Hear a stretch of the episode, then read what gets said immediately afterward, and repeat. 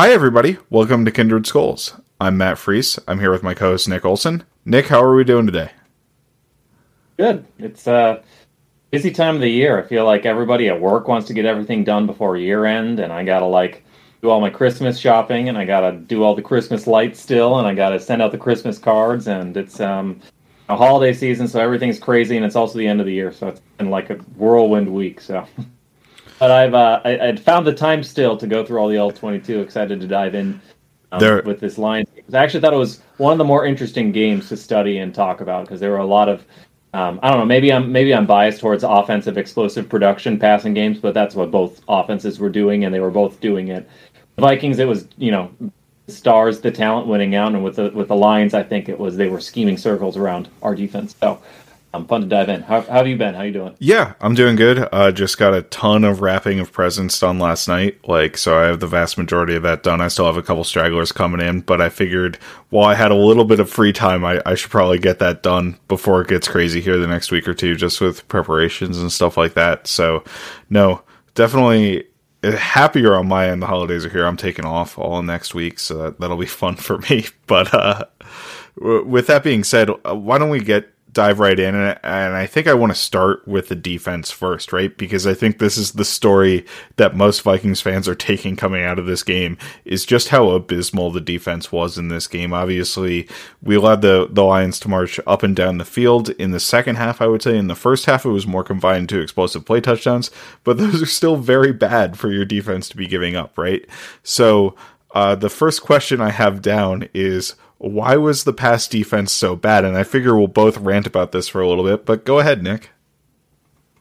Um, it was a lot of things. It was, I think the biggest thing is just the players aren't executing, which is something nobody really wants to hear because it it's not to absolve Ed Donatell and the defensive coaches of their um, of their of any blame, but here it's not like um, like Ed Donatell called one of the best defenses in the league last year in Denver, um, and Ed Donatell has called a lot of actually really good defenses over the years in Denver and with Vic Fangio and, and with the 49ers before. So, and it's a lot of the same stuff that that Fangio has been running that Fangio has used to you know co- cook up some of the best defenses in the league. So, I mean, it was a lot of um, just breakdowns and miscommunications. Coverage was very soft, and they let a lot of guys get wide open. There were a lot of just glaring holes in zone coverage, and I think Yep. one of the differences is there there always tend to be a few holes in, in zone coverage, but the Lions were very smart. I think this was um, honestly was one of the best called games by an offensive play caller I've seen in years from Ben Johnson on the Lions side, where he just he always knew where the holes were in coverage, and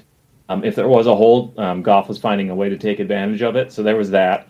Um, they also schemed guys open. Um, they did a lot of they motioned guys to a lot of stack alignments, and they sort of exploited our, our banjo coverage rules, where you know one guy would release inside and kind of give like a soft, um, you know, it'd be kind of somebody would streak vertical. The outside receiver, it would be like a switch release, where the outside receiver would receive would release inside and then go vertical, and that would allow the inside slot receiver on under on the uh, underneath on the stack to release outside and then like over on a basic basically set up natural picks basically um, to get guys open and get guys leverage for the way they need to, to succeed on those routes. So um, some, some some smart um, things they, they were doing in the passing game. Um, they got a couple explosives in the run game. Guys just lost contain.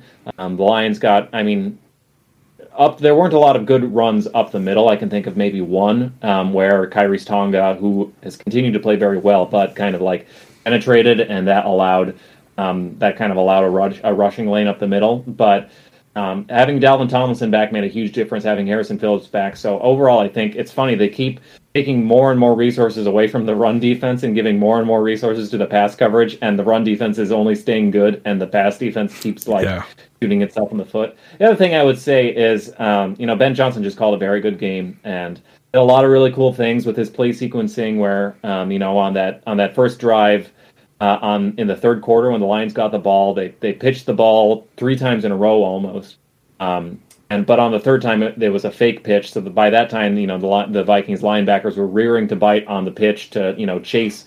I mean, pitch the ball. That's you know that's that's, that's as much of a stretch play as you get because you know the ball the the linebackers really have to chase it down. they, it was all setting up, you know, the, the, the slant on the backside to the slot receiver where um, the safety's capping him because the Vikings like to run quarters coverage. So, um, you know, just like an easy pitch and catch touchdown, and then everybody saw, you know, how they set up Penei Sewell. Penei Sewell was a he was a line as sort of a wide receiver on the first snap, and he uh, motioned across the formation on the second snap. He lines up as an as a inline tight end, and then um, and then on the third play, you know, he lines up as a as a tight end again, motions across. But then by that point, nobody's paying attention to him because two plays they've run duo now with him as an eligible receiver. That's the play they set him up in the flat, and that's how he gets wide open because by that point they've been kind of lulled to sleep. So um, that's all to say. I think Ben Johnson called a really good game, and I think the Vikings played poorly on top of it. So, um, you know, anytime when you're you've got 50% Duke Shelley snaps, bad things tend to happen too. I like Duke Shelley. Um, but yeah, he's he's he's uh, uh, he's a little bit in deep water when it comes to playing all these starting snaps too. So especially on the outside, he's he's been traditionally a slot corner. So I'm surprised how much outside boundary coverage he's getting. Do you have anything you want to layer on top of that other than we suck and they're the Lions are really smart? Yeah, I, I mean, I think there's a couple interesting things to go in here too, right? Like execution errors. I, I think you talked about. It's not only that the the the defenders aren't in the right spots. It's sometimes they're not able to execute, you know, more man like coverages, right? You talked about Duke Shelley. He lost on an in breaking route. He, he's lost on a couple routes. Cameron Dantzler obviously lost pretty bad on that big touchdown he let up. There was another play where Patrick Peterson let up a big gain to DJ Chark, probably an 18 yard or so gain on an out route where, you know, he's playing you know, mod coverage, I think, to the quarters side, and he just gets beat outside, and that's not something you can have happen if you're Patrick Peterson. Now, Peterson's played pretty well this year, so I don't want to take that, you know, singular play as an example of him getting beat, but it, it was consistent plays like that throughout the game. And then it was also spacing issues in zone coverage. And we've been talking about this all season, right? I can go back to the first Packers game where we were really struggling to cover the things that were going in the flat, and that followed through to the Eagles game, right? But now, really, and recently, I think it's been even worse stuff, which is the stuff over the middle, above the linebacker level, but behind, but in front of the safety level, right? That that's really where we're seeing uh, opposing defenses be able to attack this offense. And you know, part of it we've talked about. Cam Bynum has been playing too deep, part of it we kind of talked about last week, and I, I kind of theorized that the linebackers are being sucked up too much by play action. We're the worst play action defense in the NFL, uh, and we were the best play action defense in the NFL last year. Like, I don't think this is an Eric Kendricks trait. I think it's more how Eric Kendricks is being coached, right? And we're talking about the players not being able to execute successfully. I think that does kind of lie on the coaching staff just in terms of how they're teaching things and how they're they're trying to get the defensive players to communicate because it's clearly not working on this defense as we keep letting up explosive pass, pass plays week after week after week. And that's what this defense is supposed to prevent right? It's supposed to prevent those explosive plays. It's supposed to prevent the opponent from being able to consistently pass the ball on you. We're supposed to be dedicating extra resources and coverage. And I don't think it's no. I I do think we do have some weak links in terms of personnel. I think Cam Bynum has not been playing great recently. I think Chandon Sullivan has not been playing great all year. I think Jordan Hicks in coverage in particular has not been playing great all year. But Eric Kendricks, I think, also hasn't really been playing all that well in coverage all year. And we know he's really good at coverage, right? That's something we know he should be really good at. I don't think athletically he's lost a step. I think the positions the defense uh, has been putting him him in have been problematic for him. You know, we know Harrison Smith is a really good safety, right? He's a really cerebral, really smart safety. That doesn't like, and we're still not, obviously he was out for this game, but we're still not succeeding with him in on defense, right? When when he's been playing this season, so I, I do think, and, and, Patrick Peterson obviously is an, an incredibly smart corner, right? Like with those pieces, we should be able to communicate and do a good enough job and kind of patch over the holes that we have at other places in the roster, but we still, but we just simply haven't been able to do that this season, and that's a big concern, and that goes back to coaching for me. Now, I, you know. Eh, eh, we're both people who are not in the room, right? So we can't say how this defense is being taught, how these coverages are being taught, what the coaching points for the players are. And it could be that they're just, you know, not uh, teaching those in a way that the players are fully grasping. It could be that the, the players are taking those and not actually taking the right things from those coaching points. But there, there's some sort of disconnect between what the players are doing and physically executing on the field and what theoretically should be happening in good versions of this Fangio, uh, you know, Brandon Staley, you know, the, the Fangio defense that's proliferated across the NFL that Ed Donatell was his top lieutenant for a long time, right? This is a very successful defense. The the scheme quote unquote the overarching scheme I think is good, right? The plays he's calling are good. The structures of the coverages are good. They're just not being executed appropriately by the defense, and I think that lies on both the players and the coaching staff. I think it's interesting talking about the defense and who's executing well and who seems to be coached well because when I look at the defensive line, mm-hmm. um, particularly interior defensive line, everybody seems to be extremely well coached, and I think that's why you're seeing a lot of even like the backups have very impressive seasons. I mean, I mentioned Khyiris Tonga, um, who 95 was just every single game I've watched since we plucked him off the Falcons practice squad halfway through the season has been like this dude is a really good nose guard. He looks like a like an above average starting caliber nose guard. The way um, he's just consistently able to lock, peak, shed, play a gap over, make plays a gap over, walk guys back in the passing game. You can say the same. That James Lynch has had a lot of really impressive reps. Um, and you know, kind of everybody, Dalvin Thompson and Harrison Phillips are setting the standard. Um, but I think pretty much everybody on the on the interior defensive line is playing very well. And I think it's not really a coincidence that you know when we hired Ed Donatell, when we hired Mike Pettine, we brought the first two guys we brought in were Chris Rumph and and Mike Smith. You know, Chris Rumph, our Vikings interior defensive line coach, and Mike Smith, the outside pass rusher. You talk about the pass rushers. We've seen a lot of development from DJ Wonnum, from Patrick Jones. Um, I, Darius Smith leads the NFL in pressures. Danielle Hunter is tenth. They're both uh, like top fifteen graded edge defenders. I know it doesn't feel like it, uh, but um, but they're, they're they're playing very well, I think, and I feel like, especially the interior defensive line coaches. So I feel like um, I think what you're starting to see, if I can tie this to a thesis, is know Ed Donatell was the DB's coach who would be there installing a lot of the, the secondary play when he was with Vic Fangio now that he's been promoted to be the scheme guy on top and not necessarily in charge, he kind of had to hire his own Daronte Jones. They kind of plucked off at the last second, and Greg Manusky is their inside linebackers coach. Um, guys who are just kind of they these were the last coaches they hired, and I, I think um, you know they kind of really wanted Mike Smith with a bullet, and they they really wanted to bring him over. They really wanted to get Chris Rumph in.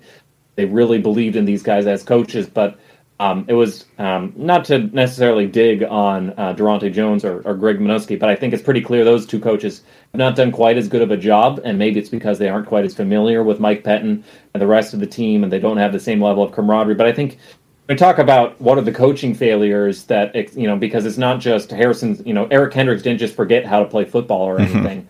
Um, you know, it, it has to be there at some point. There has to be you know, if people don't know the scheme and aren't able to execute the scheme, maybe that's on the players, but it's probably more likely some sort of communication breakdown from the coaches to the players. So um, I feel like um, maybe they would do better to find maybe a better fit, you know, for the safeties coach, for the cornerbacks coach, for the inside linebackers coach, because right now that's where you're seeing a lot of the breakdowns. That's where you're seeing a lot of the miscommunications. And I don't think it's a coincidence that Don, uh, that was the job that Donatell used to have when he was Fangio's lieutenant, but now he's promoted out of, and they kind of scramble to find guys to do it. So um, I feel like when we talk about like is, is, is coaching a problem, that's where I feel like there's probably a little yeah. bit of room improvement. And I don't know if it would be another year with these guys where they have a little bit more familiarity with the Fangio system, or if it's a matter of finding new guys. I definitely feel like we found something in Chris Rumphin and Mike Smith um, but for the back seven coaches, uh, I think uh, that's where that's where there's been a lot of issues too. So, yeah, that goes it, to Donovan too, not to absolve him, but you know that it's um, um, it's it's an execution problem, but you can still pin that on the coaches, I guess.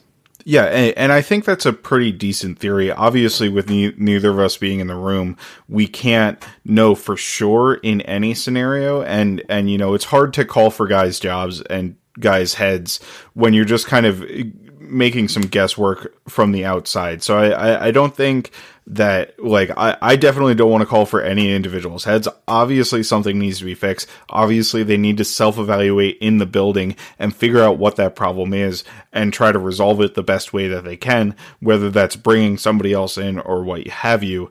But I but I think that necessarily saying you know the and and the fan base is going pretty wild saying fire Ed Donatell right now. I don't think that that automatically solves your issue, right? Because the first question after that happens is who do we bring in besides him? But um, a, a couple other things I wanted to hit from this game real quick. And you mentioned the performance of the defensive line. I thought the performance of the, of the defensive line was great in this game.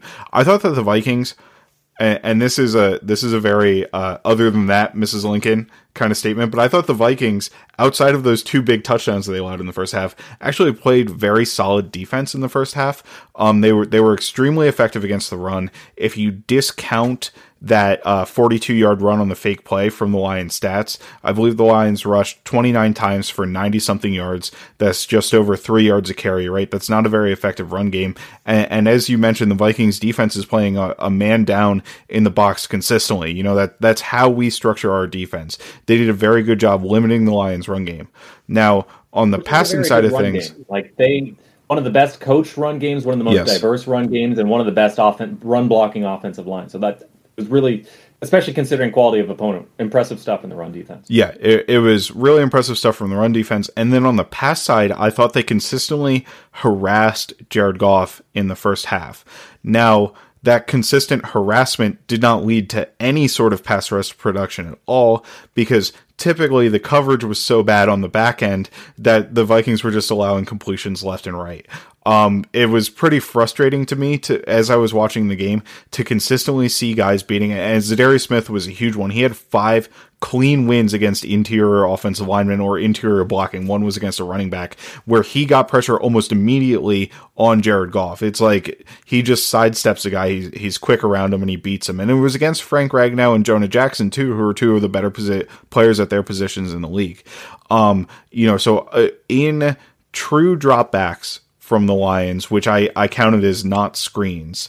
Uh, they had, I believe, 34 true dropbacks. The Vikings had a guy beat their opponent or had a free rusher on 11 of those snaps, right? So they were getting pretty immediate pressure pretty consistently through the game. And I, I, I, think the defensive line should be commended for that. The problem was the Lions still had a successful completion on six of those 11 plays.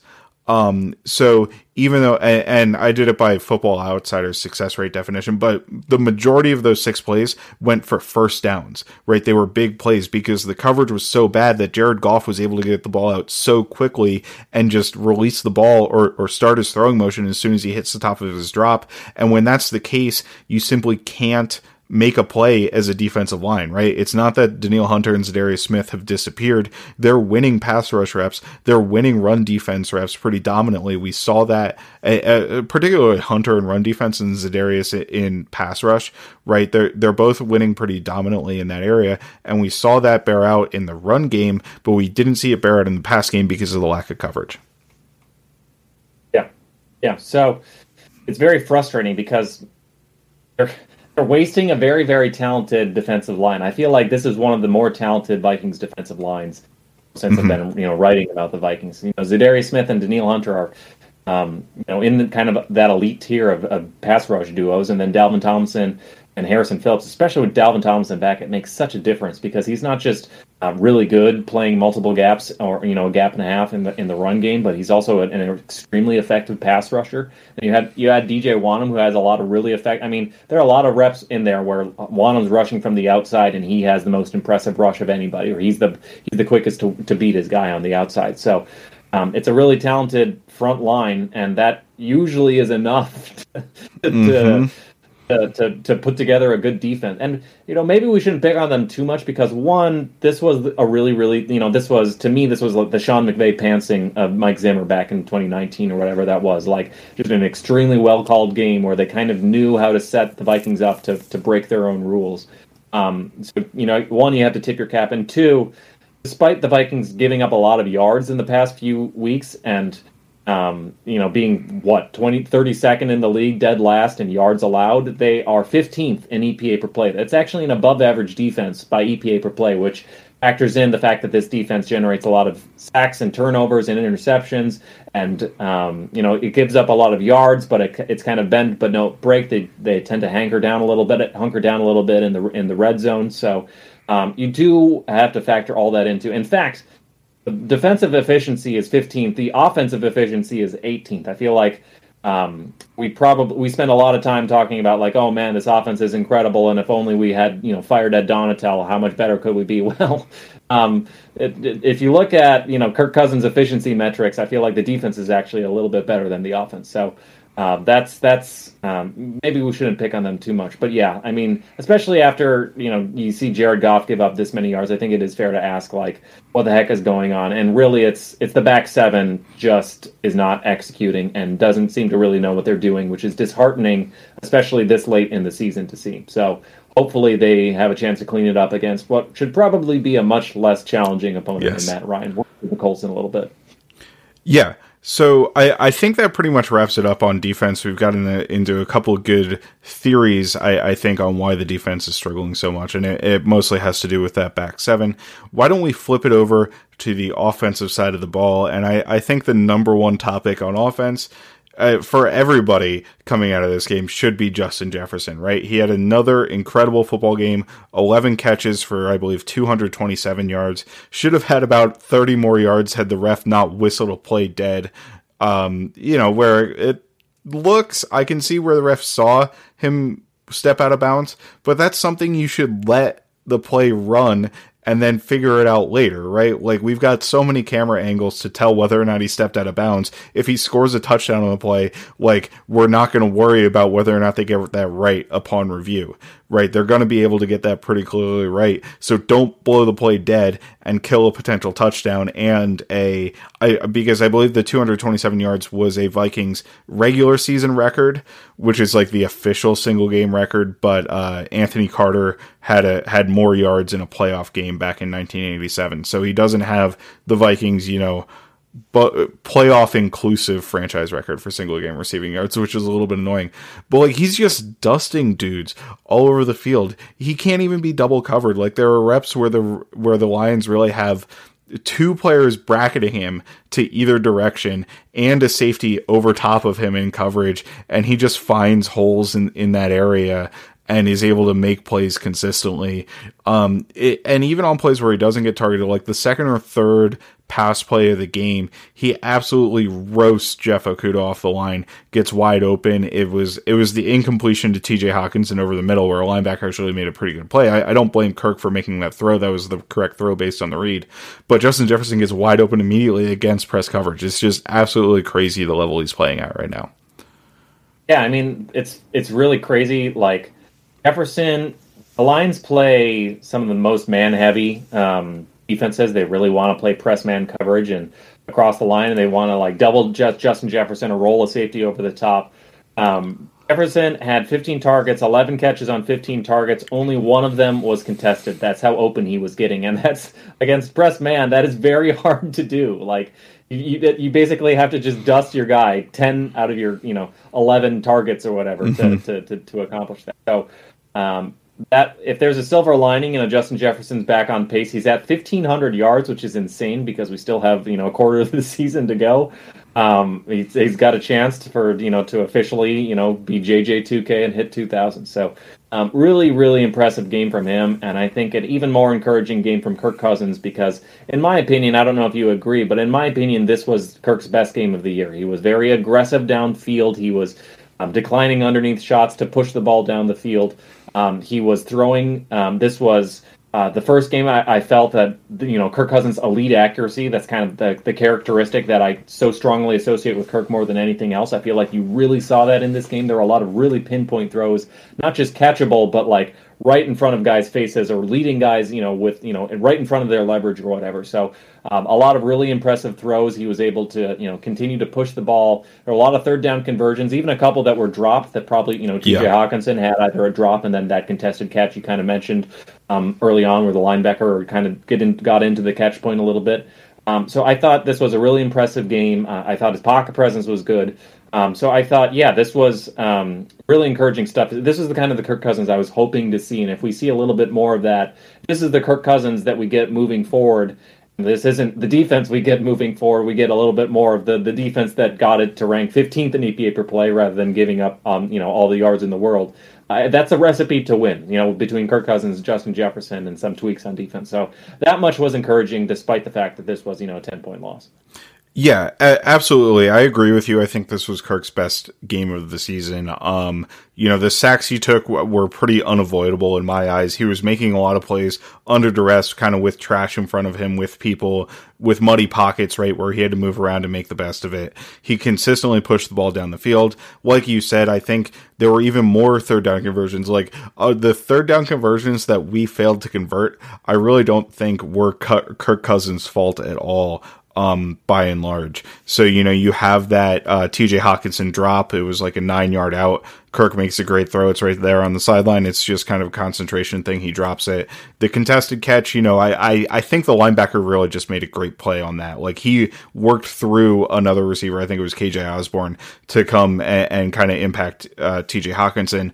The Justin Jefferson catch that was short, that was clearly short. I, I honestly, I don't understand why Kevin O'Connell challenged that. Like to me, that was short all the way. He wasn't touched. He came back of his own, of his own volition, right? So, that throw, I think maybe could have been a little bit better because the throw is what brought Justin Jefferson back across. But really, it's a situation where you're kind of expecting to get a first down out of that play, right? If the defensive back is closer, that's a first down because he touches Jefferson right away. And by the time he touches Jefferson, Jefferson's past the first down marker. You know what I mean? So it's like maybe if Justin Jefferson wins a little bit less on his route, then you have a first down and we're not talking about it as a point of discussion here. But I totally agree with you. I thought Kirk had his best game of the season. If we flip it over to the running game, I think the running game had its worst game of the season, right? And part of this, I think, is the resources the Lions dedicated.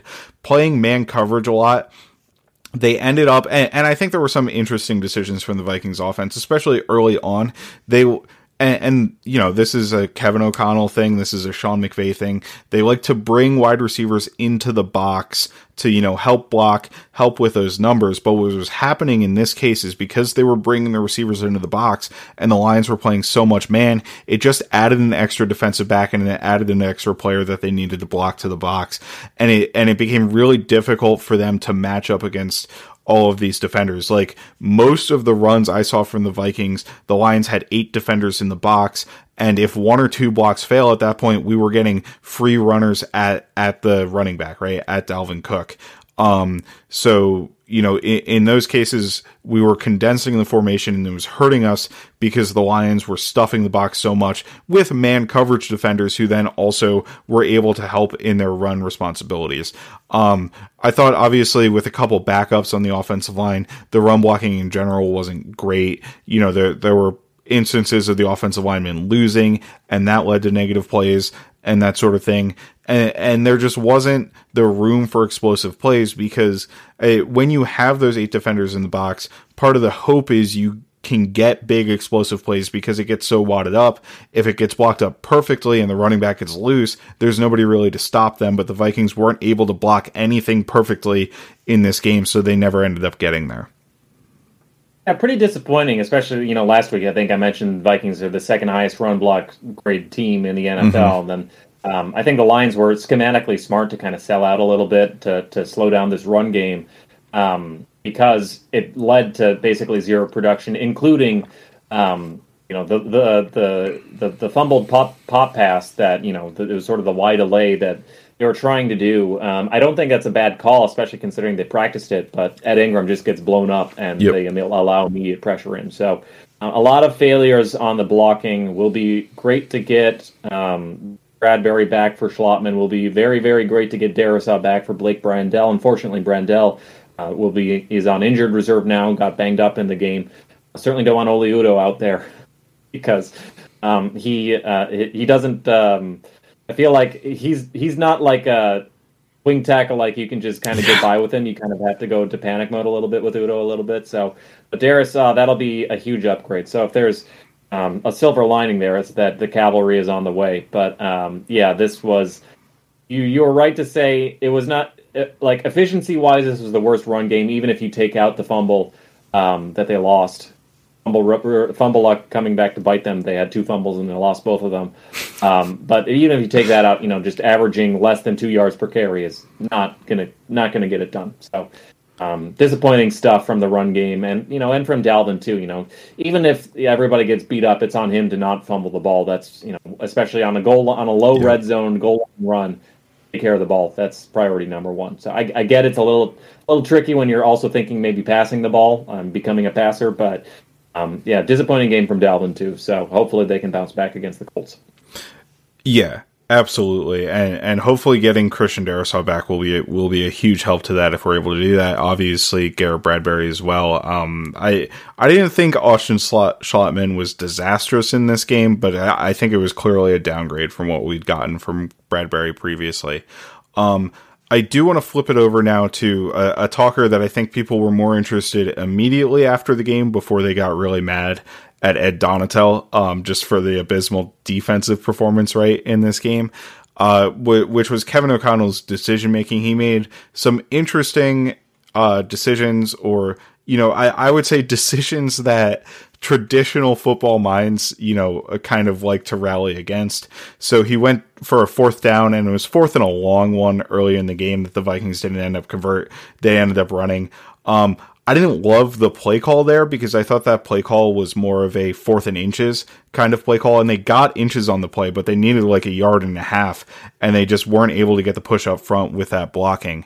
Um, the Dalvin pop pass we kind of mentioned a little bit. Like I agree with you. I like the play call as well. It just wasn't executed well.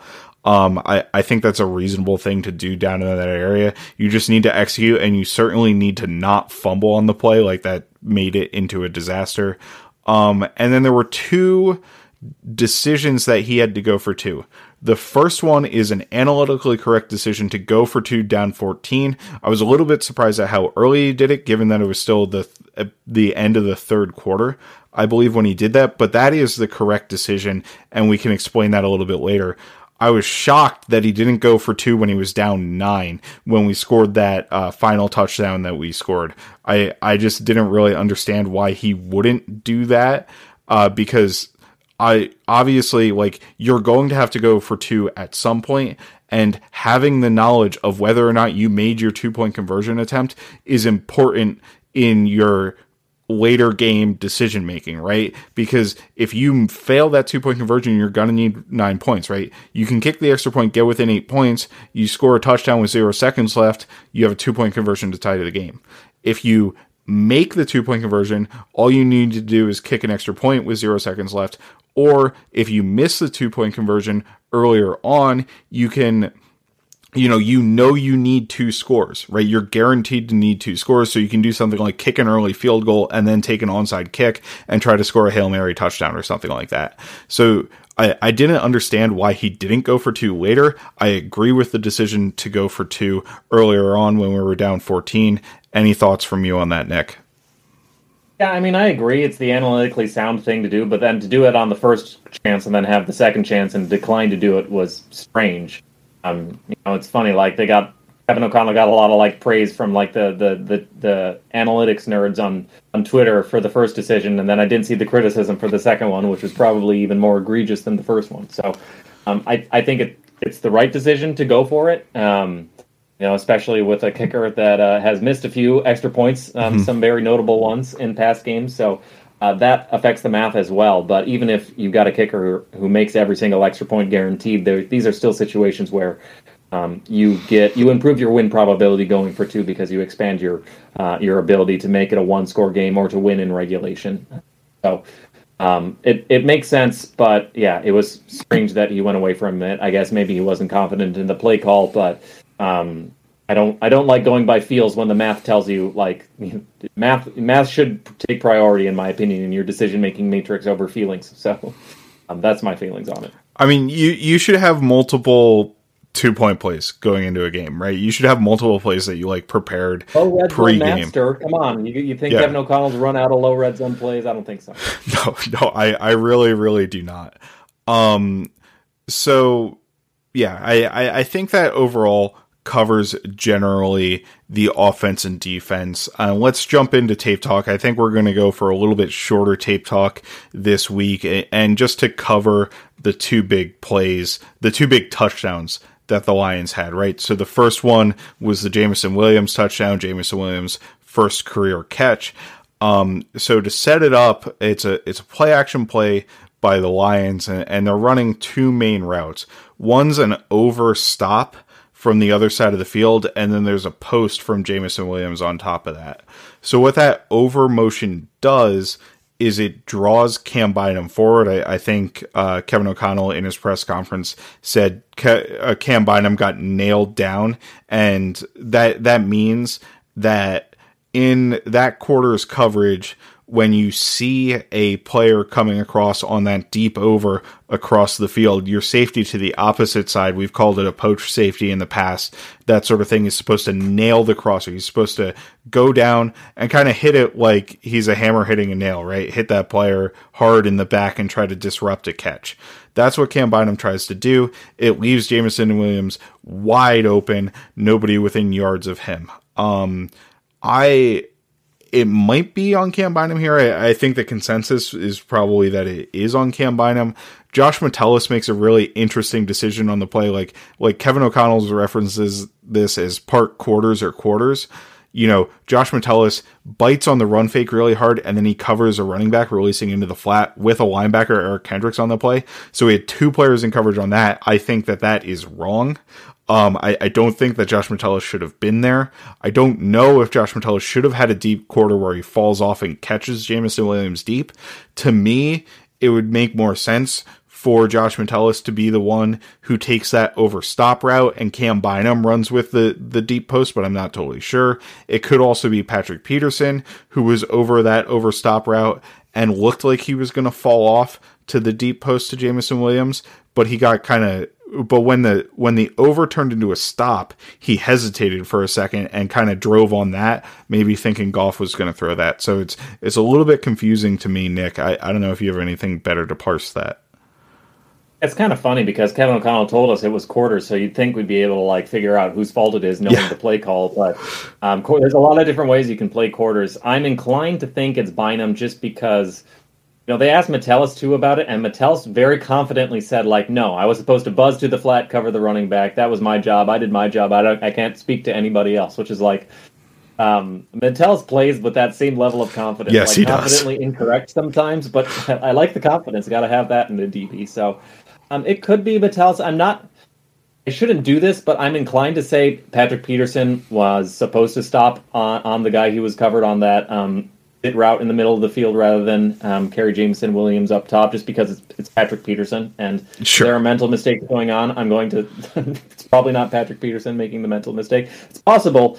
Um, I don't know. Um, um, but yeah, I'm inclined to think Bynum kind of just he opened his hips a little bit, and I think he had his, his back a little bit to Jameson Williams behind him, and I think he kind of just lost track that there was a post route going over the top of them. And so, you know, when he saw Goff cock his arm back to throw it, he just sort of um, you know, instinctually went with the underneath route, not realizing there was something going right behind him. So um, that's my guess, but you know, like I said, could be completely wrong. So I don't want to speculate too confidently. Yeah, so so I think it's one that's up for a lot of speculation, but I, I think that's a pretty good point. Like I, I missed that Metellus said that he was supposed to buzz to the flat.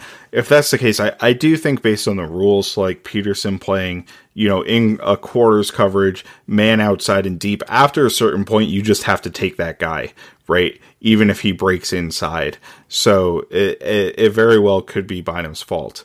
Um, on the other one, the DJ Chark touchdown, we were in and correct me if I'm wrong on this, we were in cover three, right? And Dantzler just kind of got beat deep. Yeah. So so yeah, that one's that one to me is more on Cameron Dantzler's you know, recovery from his high ankle sprain and just his athleticism not being all the way there to be able to carry DJ Chark deep. Um, he kind of hesitates a little bit as Chark goes to the deep route, uh, you know, a little bit of a double move or a little bit of a potential to break somewhere else. And Chark just gets by him and, you know, outruns him for the touchdown. It was a pretty well thrown ball by Goff. But at the end of the day, you know that one you can just chalk up as a loss to to uh, Cameron Dantzler one on one. Yeah, and it was a nice throw too. I mean, Dantzler should not let himself get stacked like that. Should not get beat like that. He was a little mm-hmm. slow to turn his hips upfield. Um, Got to know that, especially against a big and tall and and very fast Um, well, not not super fast, but fast enough uh, vertical threat in DJ Chark. So I mean, I've been saying, I've been pounding that drum that like this defense can get attacked vertically, and we finally saw it happen in this game for two huge explosive vertical touchdowns. So that's really disappointing to see from Dantzler. Obviously, you know that was a player we were kind of hoping would take a leap forward. Um, maybe he's still not completely healthy. Maybe that played a played a role in it. But I mean, it was it was cover nine, and it was just his job. You know, cover three basically, and um, safety weak rotated to cover three, and he, it was just his job. He was one on one with Chark just gets beat. And you know, credit to Goff, that was a really nice throw too. That, um, uh, mm-hmm. uh, but you know, you can't let yourself get stacked and let yourself get get get beaten that cleanly. So, um, uh, because you'll pay for it with a very very bad play result. So that was disappointing to see.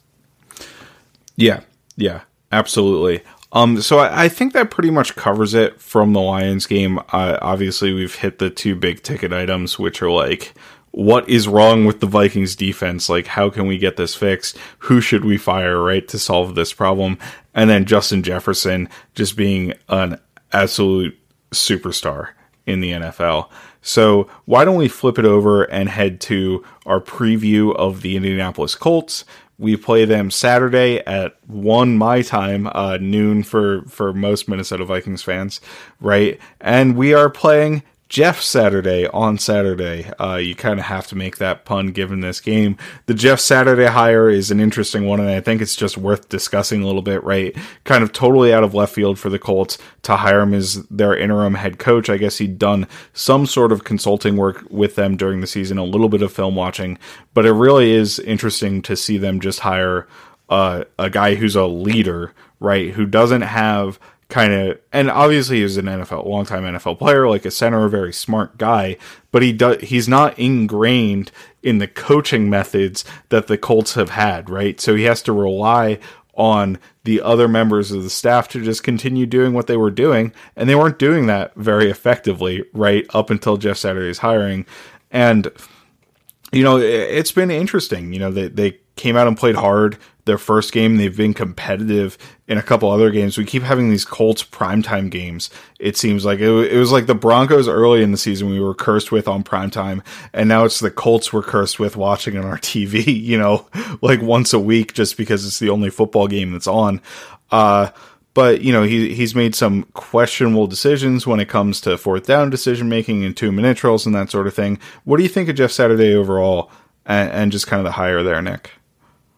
Yeah, I I don't know. I feel like the Colts are um, one of the more poorly run organizations. Sure. I mean, uh, uh, well, I should say from the ownership. I feel like Ballard yes. is, a, is, a, good GM or whatever, but from the ownership, Irsay kind of just makes it a little bit of a mess. And um, the, ever since kind of Luck um, left them, they've um, or Luck retired early. Um, they've kind of just been on a bit of a lurch trying to find. They've um, did a great job for a while, like building up a very talented roster. But I, I, I don't, I don't really get the Jeff Saturday hire. I don't know if this is just hire somebody as like the fall guy so that you can, you know, start from a clean slate, um, and and start over with an actual real search next year, or um, just uh, hey, you know, if you go completely out of left, like Sean McVay was kind of a completely out of left field hire. I mean, he was, was very highly, you know, high reputation, but he was also like 32 years old when they hired him. So um, you know, if, there's something to be said for um, trying to be different rather than copying what everybody else has done. But that said, I just Jeff Saturday does not like have like the the bona fides to to be uh, a quality NFL coach, and I feel like, um, I mean, he he played in the NFL, but like in terms of actual coaching experience, I would want somebody who's actually kind of qualified for the job in in terms of has lots of NFL actual coaching experience, or you know, if he's young, you know, has play calling experience as an offensive play caller, defensive play caller, or something. So Saturday is not that. So kind of a perplexing decision, um, but at the same time, the Colts have sometimes shown some signs of life under Saturday that they didn't previously. So um, I don't know. I feel like they're a bit of a mess, but part of that is not be- just because of the coaching. Um, although it has sometimes been, you know, just with like game management stuff with Saturday, but like also just Matt Ryan, his arm is shot, and that is problematic, and the offense around him is not as good as we thought it might be um, coming into the year. So um, they're just, despite having, a, I think, a very high performing and very talented defense, they're just kind of in a little bit of a mess. Uh, will be interesting to see how they match up with the Vikings in Minnesota. Yeah, uh, and let's talk about that offense a little bit. Obviously, you mentioned Matt Ryan. I I don't think that Matt Ryan, it, well, statistically, obviously, Matt Ryan's playing the worst football of his career. I don't think that Matt Ryan is totally cooked, but what I do think from seeing the Colts is that offensive line is atrocious. And, and if you look at the stats, I think that backs it up pretty well.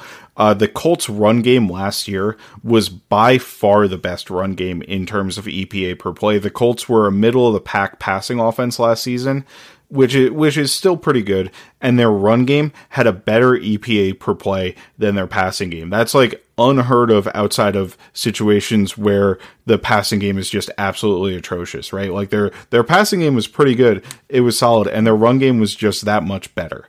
Um, which is crazy. I, I think they had something like 0.63 EPA per play. The next best team was 0.2 something.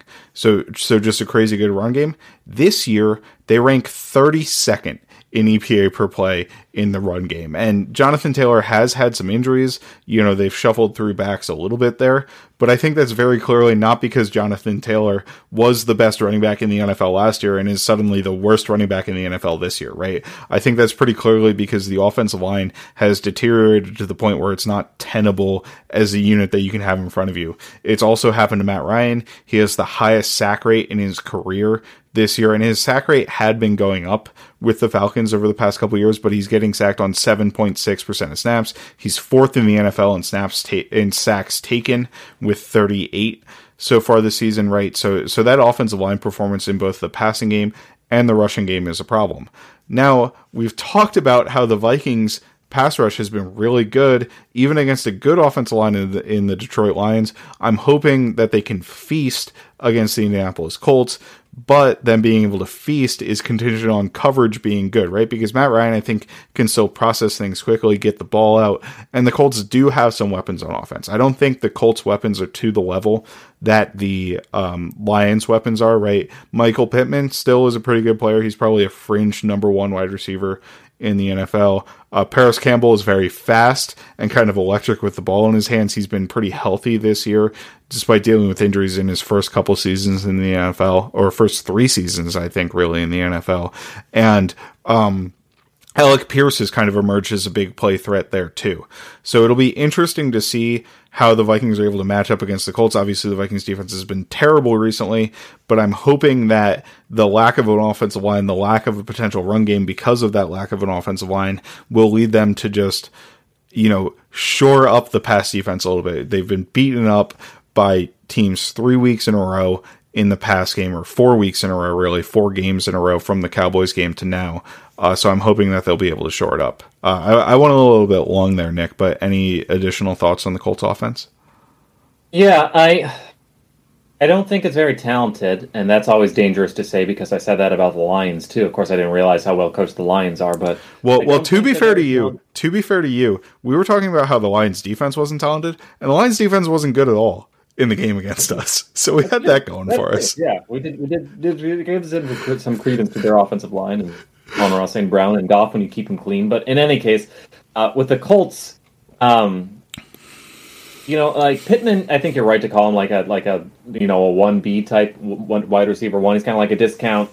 I want to say like Mike Evans, but maybe like a Drake London type, where he's he's like big, but he's still able to get open despite his size.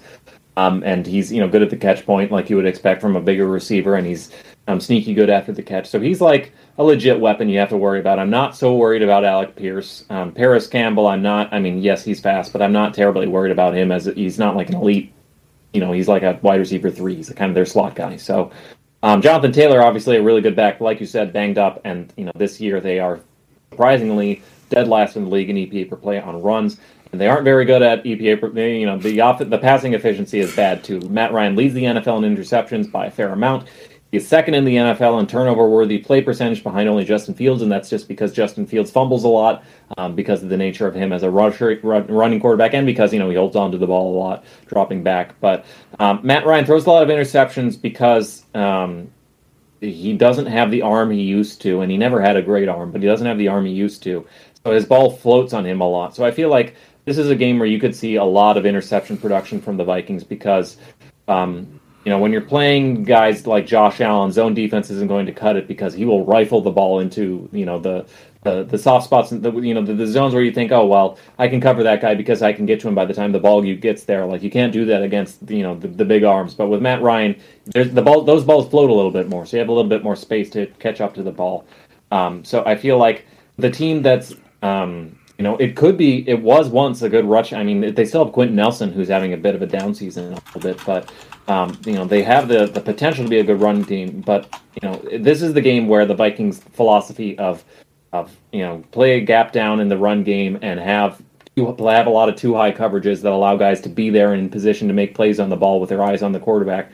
Like this is sort of the the ideal game where you would circle it and hope you know this is the game where guys can start to get some of that interception production. And I also feel like it helps a lot um, that you know playing against Matt Ryan is still just as smart as ever, still has very good pocket presence, um, despite all the sacks and stuff that you know his offensive line kind of leaving him dry. But um, this is I, I, feel like this is kind of a game where the, the, the Vikings style of defense, zone heavy, um, tries to to bend but no break, tries to generate turnovers, um, wants teams to just run it back and take the take the cheese and take the easy plays, um, and wants to play down in the in the run game so that they can have that numbers advantage. Um, one to generate turnovers, but also to take things away in the passing game. I feel like that matches up very well with this Colts offense. So I feel pretty confident that um, you know the Vikings have the advantage here on on defense. Yeah, I, I agree with you. Um, you know, we've talked about how the Vikings defense isn't great. Colts offense, 32nd in the league in DVOA, 32nd in the league, I believe, in EPA per play. They're right down there with the Texans. If they're not 32nd, they're 31st. So it, really is a struggling unit, and hopefully we can take advantage of that. Um, and on the flip side of the ball, I, I think the offen- the Vikings offense will be able to score points. We typically put up about 20 something points per game, and I, I think that'll be, continue. And if that's the case, I, I think we'll be able to hold the Colts into the teens on a, on the defensive side of the ball as well.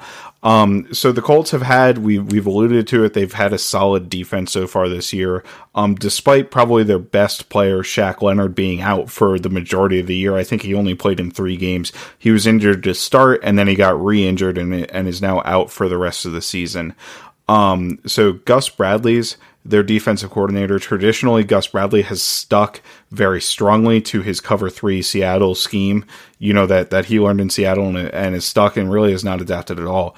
Uh, I forgot to look up their coverage statistics, so I can't tell you whether or not that's the case this year. But I expect it to stay that way. Um, from personnel, you know they've got Stephon Gilmore in the cornerback room. Uh, he's played pretty well. I would say, especially considering his age, you know, we, we figured maybe he had dropped off a little bit, but he's been a starting quality player for them. Uh, Kenny Moore is a great slot corner, one of the best slot corners in the league. He was DNP uh, each of the two days of practice so far this week. We're recording this on Wednesday. So, and he was out for the game last week. It looks like it's pretty likely that he's not going to play. At least my reading of the tea leaves says I don't expect him to play. Um, which leaves I, I don't think they have a great secondary outside of that. They, Julian Blackmon played really well his first years as safety. On the defensive line, I, I do think they have some talent there. Uh, Grover Stewart is one of the most underrated defensive tackles in the league, in my opinion. I, I first he kind of first came on my radar actually the last Vikings Colts game in 2020 uh, which was, I believe, Justin Jefferson's second career game. It was it was kind of the last game before we knew what we had in Justin Jefferson, right? But Grover Stewart just kind of dominated Garrett Bradbury the entire game in that game, and I was like, "Who's number ninety? I've never heard of him before." Turned out it was Grover Stewart. I knew they had DeForest Buckner, who I, I don't know what his status for this game is either. I, I think he's healthy and ready to play. So they've got DeForest Buckner in addition to him. They also have two former Vikings uh, in Yannick Ngakoue, who's a starter for them, and Ifeadi Odenigbo, who I, who I think is just a backup, but I, I noticed that he was on their roster. Yannick Ngakoue, obviously, we know is a great speed rusher, not a great run defender, not great at really other forms of rushing the passer, but he does have that one elite trick in his bag and he uses it pretty effectively so he can get you once or twice. They also have Kwity Paye, who I liked a lot in uh, the, the 2021 draft and he, you know, has missed a couple games this year, but he also has five sacks in the eight games that he's played. So he's come along a little bit as a pass rusher. So so their front four I think is pretty good. I think they might be able to get pressure with four, especially if Christian Darrisaw is still out. Um, hopefully he's able to get back and play in this game, and it will definitely shore up our protection a little bit. Uh, any thoughts on the Colts defense from you, Nick? I honestly don't have that much to add. I mean, I think you covered it. I think this is a really talented squad. I think if you look up their their DVOA or their EPA per play, it doesn't suggest they're elite, then like an elite squad. But mm-hmm. I feel like Stephon Gilmore is really good. I think Isaiah Rodgers has had like a good kind of a bit of a breakout season a little bit in the time he's played. Um, you know, they have a that great front four. You know, DeForest Buckner, that was the guy. I, I when I think of DeForest Buckner, I think of him doing that hump move to I think it was Dakota Dozier. Yeah, it was probably. just like tossed him out of the ring. So um, Buckner is is in my mind one of the better, um, one of the best. Um, you know, kind of an All Pro caliber interior defensive lineman. So that um, with Grover Stewart, I think uh, it's it's a really talented line. And you know, Yannick Ngakoue, he knows. Um, you know, Vikings fans are familiar with him. That cross chop that he has, um, he's able to get get home to the quarterback, and he kind of knows how to set himself up for the pass rush, even though he doesn't really care about run defense. But you know, when you're a pass rusher, then you get paid for sacks, really. So I don't blame him so much. So, I mean, it's, it's a really talented defense. I'm kind of a more zone heavy. They like to play a little more two high stuff um, which is it's been a while since the Vikings have seen that because I feel like so many of their teams have been you know it's the Patriots, the Lions, mm-hmm. um, Eagles, these sort of man heavy defense. Well, Eagles aren't man heavy, but the way they played the Vikings, it kind of played out that way a little bit. Um, you know, people playing a lot of like aggressive man coverage um, and doubling Justin Jefferson. So maybe this is a game where we see um, Jefferson versus zone, which he's probably just a, if if if if, if I I mean Jefferson will beat whatever you throw at him, but if I had to pick um, one of those. I, I, I, he's probably better at finding soft spots in zone, which is, I mean, it's just a little bit easier to do than separate from guys who are trying to stay attached to your hip. So, um, it's a talented, it's a talented unit. I feel like, um, Vikings will have their, uh, it'll be a good test, I think, for the offense. You know, can Kirk Cousins keep that level of play up that he did last year, and can Dalvin Cook bounce back, run blocking bounce back? um, will be a good test, I think, for you know some of the offensive linemen they're getting back. You know, hopefully Garrett Bradbury helps a little bit, um, and he can get healthy. Um, and Ed Ingram doesn't get completely demolished the way that right guards of years past have been by DeForest Buckner. But um, I, I feel like I'm a lot more confident in the Vikings' ability to put up points on this Colts defense because teams have. And the the Colts the Colts offense to put up points on the Vikings defense, which is surprising coming off this last game, um, where the Vikings you know gave up everything. But I, I feel like just the, the matchups are a little bit more advantageous um, to the Vikings, and it helps that it's at home. Um, the, the, Vegas, for what it's worth, has has the Vikings favored to bounce back in this one. They're favored by four points. It's in Minnesota, so they do think the Vikings are a better team even on a neutral field. So um, that's good to see, and I, I feel like that's right. If anything, I would probably not a betting person, but if I were, I'd put even more money on the Vikings. I feel like the line should probably be even more heavily favored towards the Vikings because I feel like this is just um, Vikings are more talented, and I feel like this is just a favorable matchup for the Vikings, given the two philosophies and styles of, of team. Yeah, I I would agree with you there. I think the Vikings should be favored. I, I think the Vikings should probably be favored a little bit more heavily than they are. Um, and I, I think they really should win this game and wrap up the division, right? Obviously, if the Vikings win this week, they will have clinched the division because the Lions can't get to 11 wins. They can only get to 10 wins. So if, if we hit 11, we clinch the division. We're guaranteed a playoff spot and actually we're guaranteed at least the third seed because the Bucs are leading the NFC South and they currently have seven losses too. So, um, really, you know, it, it's important for the Vikings to win at least one game down the stretch, and we've got four to do it. So I, am hoping it comes Saturday against the Colts. It'll be uh, the first game we see this week. I don't know if there's a Thursday night game, but it'll, it'll be you know an early game. It'll be nationally broadcast. Everybody should be able to see it. Um, so that'll be nice. And with that, I think we're going to wrap up the show. Um, I'm Matt Freese. You can find me at Fries Football. He's Nick Olson. You can find him at Nick Olson NFL. Our co-host Greg is at You've Been Gregged. Um, we are at Kindred Skulls on Twitter. We're available on iTunes, Spotify, wherever you get your podcasts, and we're also available on YouTube if you search for Kindred Skulls. Uh, leave us those five star rating reviews on your favorite podcast platform. We'd really appreciate it uh, and Skol Vikings. Cool. Cool, baby. The first round corner wouldn't do us any harm. Oh, another first round corner wouldn't do us any harm. Oh, another first round corner wouldn't do us any harm. And we'll all cheer on behind. And we'll score the old Vikings along. We'll score.